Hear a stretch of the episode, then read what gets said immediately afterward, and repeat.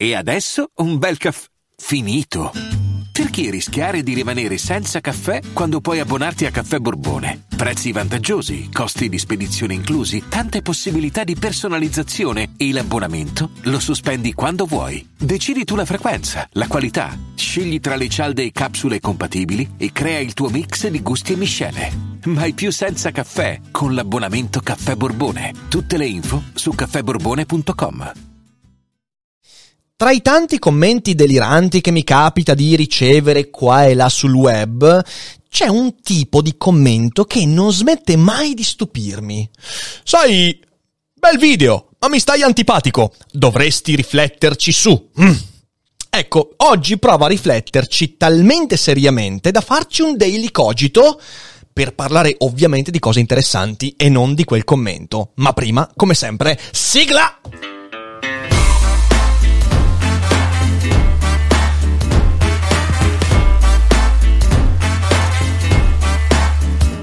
Levelina! Sei su Daily Cogito, il podcast di Rick Dufer. E chi non lo ascolta è cibo per gli zombie. Proviamo a ragionarci su che cos'è l'antipatia e che cos'è la simpatia e da che cosa dipendono. Ora, in filosofia, la simpatia, che ci piaccia o no, è stata spesso indagata in termini diversi rispetto alla simpatia classica, quella che viene tradotta come simpatia, ovvero la compassione, il sentire insieme a qualcuno. Sappiamo che la simpatia non è più quella roba lì. Stare simpatici o provare simpatia significa un'altra cosa. Per esempio, Adam Smith diceva che la simpatia è lo spontaneo interesse per l'altro ed è molto, molto bella come definizione perché sento simpatia quando mi sento spontaneamente interessato ad avvicinarmi, ad ascoltare, a guardare qualcuno.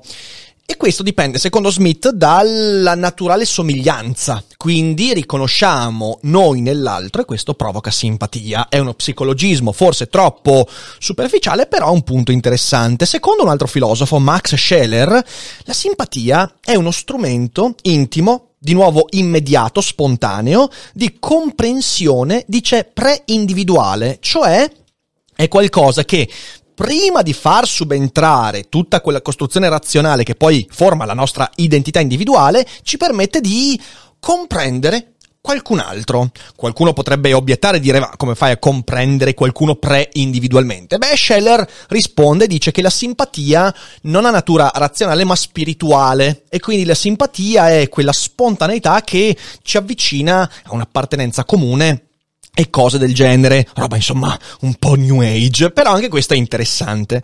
Poi c'è Emmanuel Levinas che nel Novecento disse che la simpatia è il riconoscimento del sé nell'altro e questo avviene attraverso cose piuttosto complesse, per esempio il volto. Levinas scrive dei libri in cui conia il concetto di viseità, cioè il viso, il volto, crea lo specchio in cui riconoscerci e la simpatia si scatena quando nel volto dell'altro riconosciamo tratti nostri, tratti che spesso neanche conosciamo di noi stessi, ma che spontaneamente vediamo nell'altro e ci permette in questo modo di capire meglio come siamo fatti.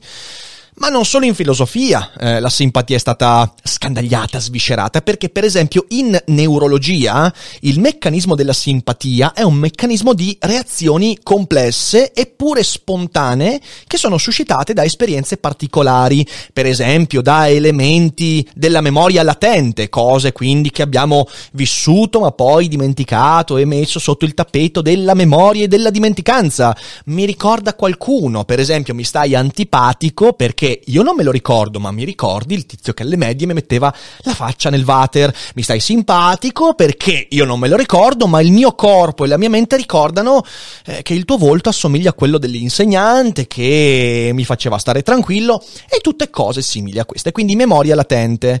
Ovviamente in questo ci sono anche, secondo la neurolo- neurologia e Levinas in questa ragione da vendere, elementi di fisionomica, quindi la somiglianza, la simmetria e quindi ci sentiamo vicini a qualcuno qualcuno per elementi estetici, esteriori, e sono reazioni immediate del sistema enterico, quindi quel sistema che, non essendo isolato dal resto del corpo, produce una commistione fra quelli che sono i movimenti del nostro corpo e il sistema nervoso, quindi i segnali che poi si traducono in pensieri. Cosa vuol dire questo? Vuol dire che per esempio la simpatia è un sentimento molto affine a quando sentiamo le farfalle nello stomaco.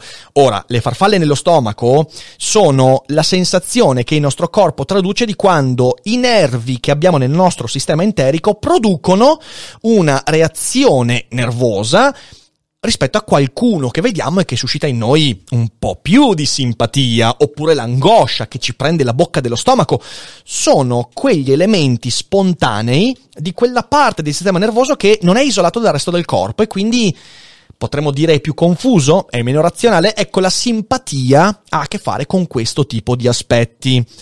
Come avrete capito, a me non interessa parlare di me, dei commenti ricevuti su YouTube, chi se ne frega, o del perché suscito antipatia o simpatia. Proprio me ne sbatto di questo. Mi interessa però approfondire un po' l'elemento della simpatia, perché la risposta a quella domanda, mi stai antipatico, dovresti rifletterci, in qualunque caso è dovresti guardarti allo specchio, ma non specchio riflesso come Putin con Biden, no, una cosa un po' più particolare, cerchiamo di ragionarci. Prima di lanciarci in questa disquisizione sicuramente interessante e approfondita, vorrei dirvi che in questi giorni ho scoperto una cosa meravigliosa. Ho scoperto che su Storytel c'è lo Hobbit in inglese letto da Andy Serkis. Ed è una figata pazzesca. Andy Serkis è il tizio che nei film faceva Gollum. E quel tizio è un attore di teatro pazzesco, incredibile, e ha una voce meravigliosa e c'è tutto lo Hobbit letto, o meglio, recitato raccontato da lui e me lo sto ascoltando, signore e signori, ed è una cosa bellissima, commovente, anche perché nelle parti in cui c'è Gollum, lui fa la voce di Gollum, come quella dei film, ed è bellissima ed è pure spassoso. Quindi andate ad ascoltarvelo e se userete il link che trovate in descrizione, oppure trovate in chat, eh, viene periodicamente eh, postato dal bot, nel caso stiate seguendo in live, potrete usufruire gratuitamente per 30 giorni del catalogo di Storytel, 100.000 titoli fra audiolibri e podcast originali, fra cui anche i miei podcast esclusive, esclusivi a mente libera e cose serie. Quindi dateci un'occhiata, non ve ne pentirete. Ma adesso torniamo alla simpatia e all'antipatia. La domanda perché tu mi stai antipatico? O meglio, mi stai antipatico, prova a rifletterci, è simile a perché ti ho dato un pugno? Esternalizza una causa che dovrebbe invece essere indagata internamente. È evidente che se uno mi tira un cazzotto non può chiedermi perché ti ho tirato un cazzotto? Me lo potrebbe chiedere sarcasticamente, ma non per capire veramente la ragione del fatto di avermi tirato un cazzotto. Allo stesso modo, uno che mi dice, ma perché mi stai antipatico? Dovrebbe indagare dentro di sé il motivo e non chiederlo a me, perché io che cazzo ne so. Ora, il sentimento di antipatia e simpatia, infatti, non dice molto su colui che lo suscita, ma dice molto su colui che lo prova. Freud, per esempio, ne parla in maniera indiretta nei suoi famosi casi clinici, questi casi di cui lui non aveva una diretta esperienza, ma che estrapolò da altra letteratura per analizzare e ragionarci sopra. Per esempio, c'è il caso del dottor, dottor Schreber, ne abbiamo parlato nella monografica su Freud qualche mese fa. Ora, il dottor Schreber, che era un personaggio in vista, un politico, un parlamentare che ebbe svariate volte nella vita episodi psicotici molto gravi, che lo portarono via dalla vita politica per periodi anche abbastanza lunghi fino all'internamento, aveva degli scatti d'ira, aveva degli scatti d'ira soprattutto nei primi periodi molto molto pesanti e lui vedeva nel medico curante una minaccia e vedeva l'inizio della sua psicosi. E Schreber continuamente cercava di chiedere al medico perché lui si sentiva così nei suoi confronti. E questa esternalizzazione, che è la radice della psicosi, portava anche necessariamente a sviare l'attenzione dello psicotico, Schreber, sulle reali cause di quel sentimento di antagonismo. E alimentando quello che era un complottismo che Schreber portava avanti. Eh, Schreber, per esempio, eh, diceva che Dio tramava contro di lui e il medico era soltanto un tramite di Dio. Quando noi estra- esternalizziamo le cause pensiamo che ci sia sempre un disegno dietro che non vediamo. Ora, è evidente, eh, fra l'antipatia che uno può provare nei confronti di qualcuno, eh, nei confronti miei, o la minaccia che Schreber sentiva nei confronti del medico, così come la differenza fra un commento di YouTube e la psicosi, c'è una bella differenza, ma Schreber era convinto che quella, quel sentimento di insicurezza che lo portava ad essere violento nei confronti del medico curante fosse colpa del medico.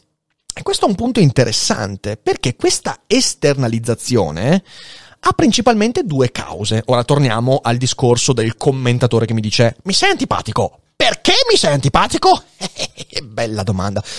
Ha due cause questa esternalizzazione, secondo me. La prima è che è un'autodifesa. È un'autodifesa dovuta al fatto che noi non abbiamo il tempo e le energie per quell'indagine che quel sentimento porterebbe con sé. Ovviamente noi sentiamo simpatia, antipatia, attrazione, minaccia nei confronti di tanti elementi del mondo, ma se ci mettessimo a studiare tutti questi elementi che suscitano in noi sentimenti contrastanti e, e, e immediati, non avremmo più il tempo per vivere e quindi tante cose dobbiamo lasciarle da parte. Non abbiamo il tempo, l'energia, siamo esseri limitati. Ma soprattutto molto spesso noi non vogliamo scoprire veramente le cause, perché le cause di un sentimento spontaneo, molto spesso, e questo Freud l'aveva capito benissimo, spesso sono traumatiche, spesso hanno a che fare con elementi della nostra vita che abbiamo nascosto, che la nostra mente ha nascosto, più che altro per proteggerci. Come dicevo prima, spesso noi non ricordiamo chi ci ha bullizzato alle medie, alle elementari, perché, perché per la mente è economicamente svantaggioso ricordare e quindi dimenticare spesso diventa un vantaggio. Parleremo presto del valore del dimenticare, questo è un argomento veramente interessante, però torniamo a noi. Eh, quindi spesso non vogliamo scandagliare o non possiamo scandagliare quelle cause, almeno da soli, perché ci portano a pensieri che non vorremmo avere. In, infine, eh, questa autodifesa rafforza le barricate razionali psicologiche che ci impediscono di fare un'autocritica che di nuovo è molto dispendiosa. Se io provo antipatia nei confronti di qualcuno, è dispendioso chiedermi ma perché? E andare a scandagliare? Perché devo affrontare cose spesso anche da solo che magari sono molto, molto delicate. In secondo luogo, quella esternalizzazione, e in Schreber questo era chiarissimo, ci mantiene in una comfort zone che non vogliamo abbandonare. Perché la struttura mentale neurologica che suscita l'antipatia, che cos'è? È una mappa interpretativa approssimativa, ma funzionale al mio raggio di azione. Di nuovo, Freud lo dice chiaramente su Schreber, perché Schreber utilizza questi schemi mentali, che sono schemi mentali che non abbandonerà mai in nessun evento psicotico della sua vita. A volte rovesciando i ruoli, ma sarà sempre quello l'evento psicotico, sempre quella l'interpretazione, sempre vedere una minaccia. Perché questa cosa funziona? Perché è una mappa che colloca elementi altrimenti alieni. E se c'è una cosa che la psicosi fa, è barricarsi dentro quegli elementi. Allo stesso modo, quando noi esternalizziamo le cause di un sentimento semplice come l'antipatia o la simpatia, noi stiamo dicendo la struttura e la mappa interpretativa che finora ho usato per il resto va bene anche qua. E questo ci permette di restare in una comfort zone. Infatti, revisionare quella mappa è una fatica immane e non possiamo farlo molto spesso. Sono pochi momenti della vita in cui veramente mettiamo in discussione il linguaggio della nostra mappa e quindi evitiamo di farlo quando ci sembra poco proficuo. E noi ci siamo abituati a non dover sopportare il disagio che ci porta a un sentimento come l'antipatia, perciò lo interpretiamo come assoluto, cioè il disagio esiste in sé per sé, non è qualcosa prodotto da un mio atteggiamento, dal modo con cui ho costruito la mia mappa. Se mi stai antipatico, è perché sei antipatico. E infatti nei commenti che hanno scatenato questa riflessione molto spesso c'è eh, l'idea mi stai antipatico e vedo che stai antipatico a molti. Quindi fatti due domande che ovviamente eh, non, non, c'è connessione logica. Eh, se tanti vivono una illusione, ciò non, eh, non, non rompe il fatto che sia un'illusione. E quindi noi interpretiamo come assoluto, cioè esistente all'esterno, qualcosa che in realtà è prodotto da un nostro tipo di percezione e di mappa. Qualcuno ovviamente potrebbe farmi l'obiezione e dire la solita cosa, eh Rick stai facendo un pensiero grande di una cosa molto semplice, oppure, e eh, vabbè io a questi neanche più rispondo perché io posso pensare su quello che mi pare e arzigogolare ragionamenti su qualsiasi elemento del mondo, anzi meno eh, meno, meno, prevedibile è una riflessione su una cosa che tutti ritengono bassa, più utile potrebbe essere. Ma l'altra obiezione è Beh, almeno quando guardo YouTube cerco gente che mi sta simpatica, anche questo mi è stato detto. Ora, io questo lo comprendo perfettamente, ci mancherebbe, però lo comprendo di più se uno guarda un gamer o guarda semplice intrattenimento, perché se devo divertirmi, allora lì sì, se il mio, se il mio obiettivo è divertirmi, allora sicuramente non guardo qualcuno che mi sta sulle balle. E se mi sta sulle balle non sto lì a chiedermi ma chissà come mai. Beh, no, cambio canale ed è giusto che sia così. Ma, ma se si parla di filosofia e di cultura, beh, il problema esiste. E infatti, in quei commenti di cui parlavo, eh, molto spesso c'è eh, il dualismo fra è stato un video utile, qualche giorno fa ho ricevuto quello che mi diceva forse sono anche vere le cose che dici, però mi stai sulle balle. Questa cosa è molto interessante come fenomeno perché è qui il punto, eccolo qui. Se fruendo di certi contenuti tu vuoi assecondare il tuo inconsapevole bisogno di simpatia, stai sbagliando. Se io l'avessi fatto, voglio essere totalmente onesto, se io in passato avessi fatto questa roba qua, Nietzsche l'avrei buttato nel cestino, perché Nietzsche a me stava sulle balle. Oh, ragazzi, Nietzsche è un spesso moralista, sotto mentite spoglie. Quello che scrive ha molto spesso un paternalismo quasi quasi inaccettabile, soprattutto nelle opere della maturità. Lo Zarathustra ha alcune parti in cui ti viene a dire questo lo piglierei a pugni se ci parlassi. Come se avesse la verità in tasca e devo dire che umanamente, anche conoscendo la sua storia, non è che sarebbe una persona con cui bersi una birra tranquillamente. Eh, però quel fastidio che io ho provato all'inizio leggendo Nietzsche e che ancora oggi io provo quando leggo tante cose che ha scritto, fa parte integrante dell'esperienza che io devo fare di quel testo, di quel tipo di pensiero, perché gli strumenti utili che mi ha dato erano in virtù dell'antipatia suscitata. Eh, non nonostante l'antipatia. Se io guardo una trasmissione di intrattenimento con gente che racconta barzellette, l'esperienza positiva ce l'avrò in virtù della simpatia provata nei confronti delle persone. Ma questo non avviene quando invece cerco strumenti culturali di pensiero critico. Ed è questa la cosa veramente importante da capire. Perché comprendere il perché della distanza fra me e Nietzsche, umanamente, è parte integrante dello strumento che Nietzsche mi può dare per affrontare la mia quotidianità. E se io voglio acculturarmi e voglio fornirmi di pensiero critico e strumenti critici, eh, le, eh, i segnali su antipatie e simpatie sono, nella migliore delle ipotesi, secondari e quasi nulli. Nella migliore delle ipotesi, invece, sono, sono parte integrante degli strumenti che io posso utilizzare. E guardate che la stessa cosa è successa con un sacco di filosofi. Emil Cioran, il filosofo romeno, ci ho fatto anche lì una monografica qualche anno fa. Cioran è insopportabile. Cioran incarna tantissimi degli elementi che detesto trovare in un essere umano. Eh, ma è proprio in virtù di quel fastidio che ho ricevuto ottimi strumenti interpretativi anche da Choran. Oppure Max Stirner, l'unico della sua proprietà, è un'opera odiosa, odiosa sotto tantissimi aspetti. Ed è in virtù di quel sentimento negativo che io ho acquisito strumenti. Heidegger. Heidegger, ragazzi, non lo sopporto umanamente da nessun punto di vista. Non sopporto il suo modo di scrivere, però in virtù di questo fastidio che io quando lo leggo mi trovo già al di fuori di una zona di comfort che mi costringe a mettere in discussione la mappa che io utilizzo normalmente per interpretare il mondo. Capite che questo è un punto veramente fondamentale. C'è un ulteriore aspetto da trattare su simpatia e antipatia. Io non posso fare praticamente nulla sulla tua antipatia nei miei confronti. Certo, noi ci siamo convinti culturalmente che stare simpatici a tutti sia un bel traguardo. Da questo punto di vista eh, ci sono libri e autori che hanno fatto un sacco di danni. Mi viene in mente sempre quel libro terrificante di Dale Carnegie, Come farsi amici, come, come vivere felici e farsi tutti amici, una roba del genere, eh, e che parte da un assunto che per me è inaccettabile, cioè per cooperare con gli altri devi avere un atteggiamento sempre conciliante e no, invece è sbagliato.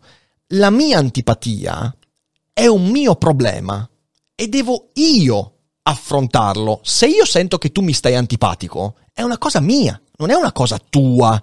L'idea sbagliata è credere che tu mi stai antipatico e devi rifletterci su.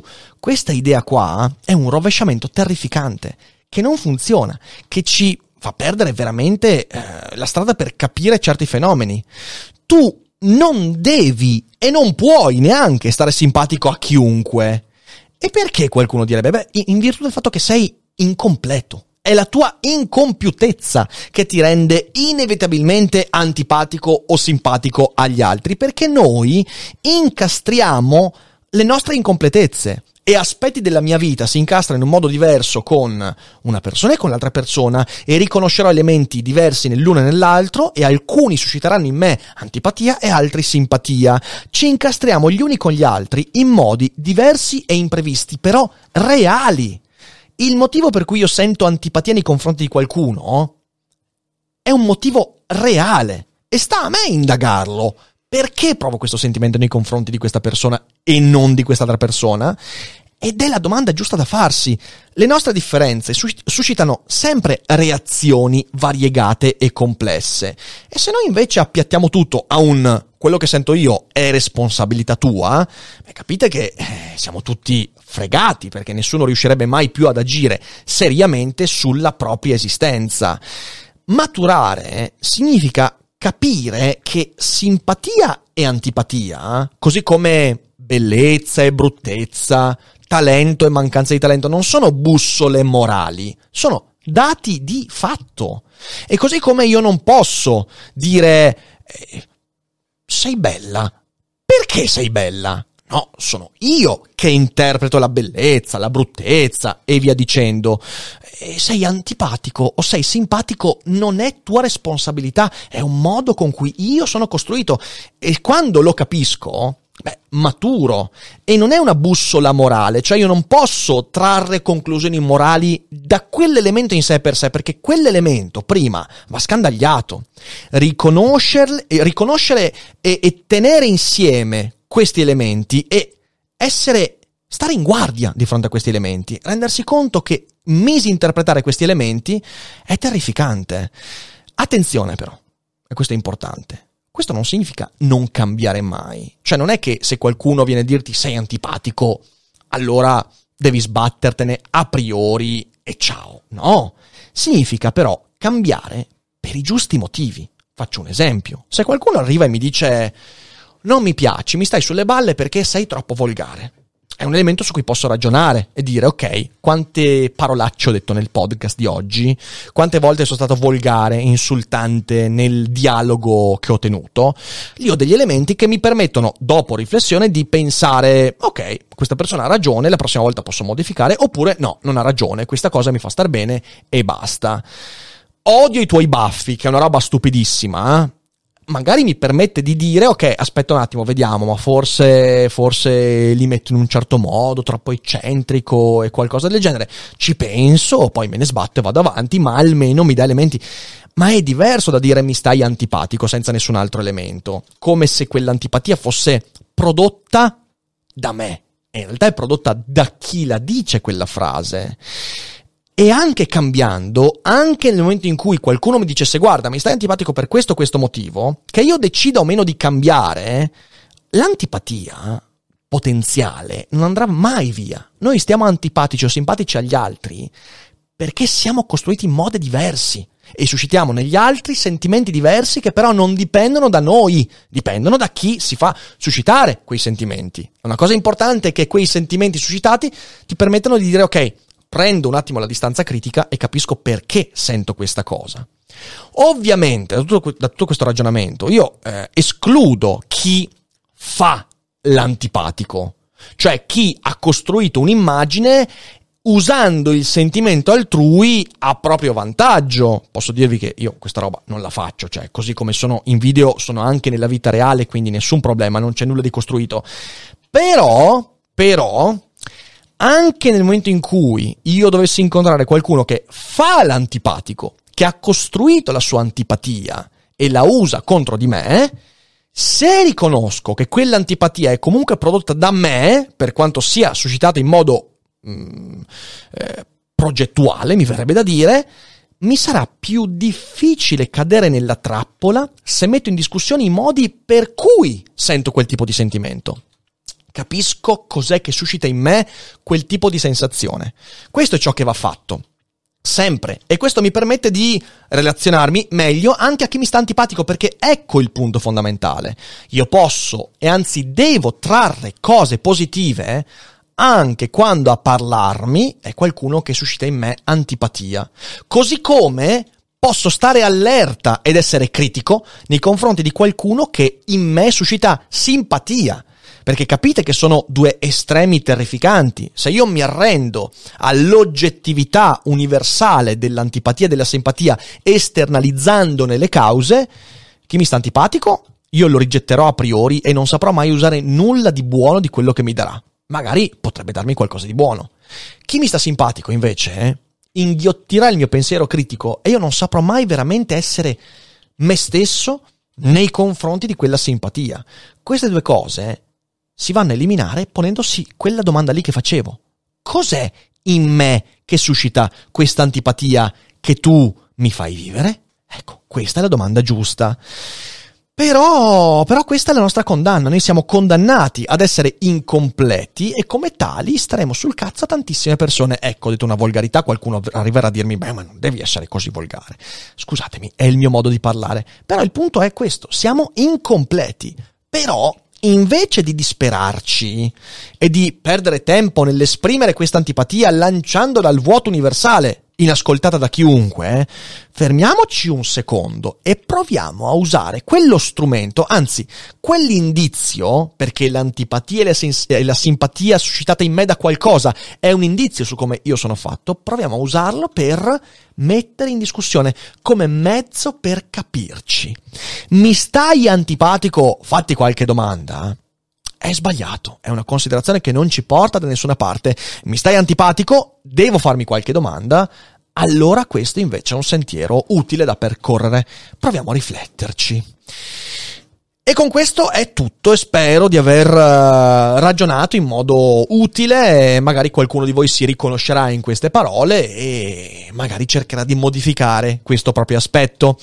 Eh, come sempre, se siete in live non andatevene perché adesso leggiamo un po' la chat e chiacchieriamo. Per tutti gli altri condividete Daily Cogito, fatelo conoscere alle persone lì fuori e sosteneteci con gli abbonamenti di Twitch, con Patreon, con il nostro negozio, con un sacco di prodotti bellissimi. Date un'occhiata ai link in descrizione e grazie per l'ascolto, buon weekend e non dimenticate che non è tutto noia ciò che pensa. Alla prossima.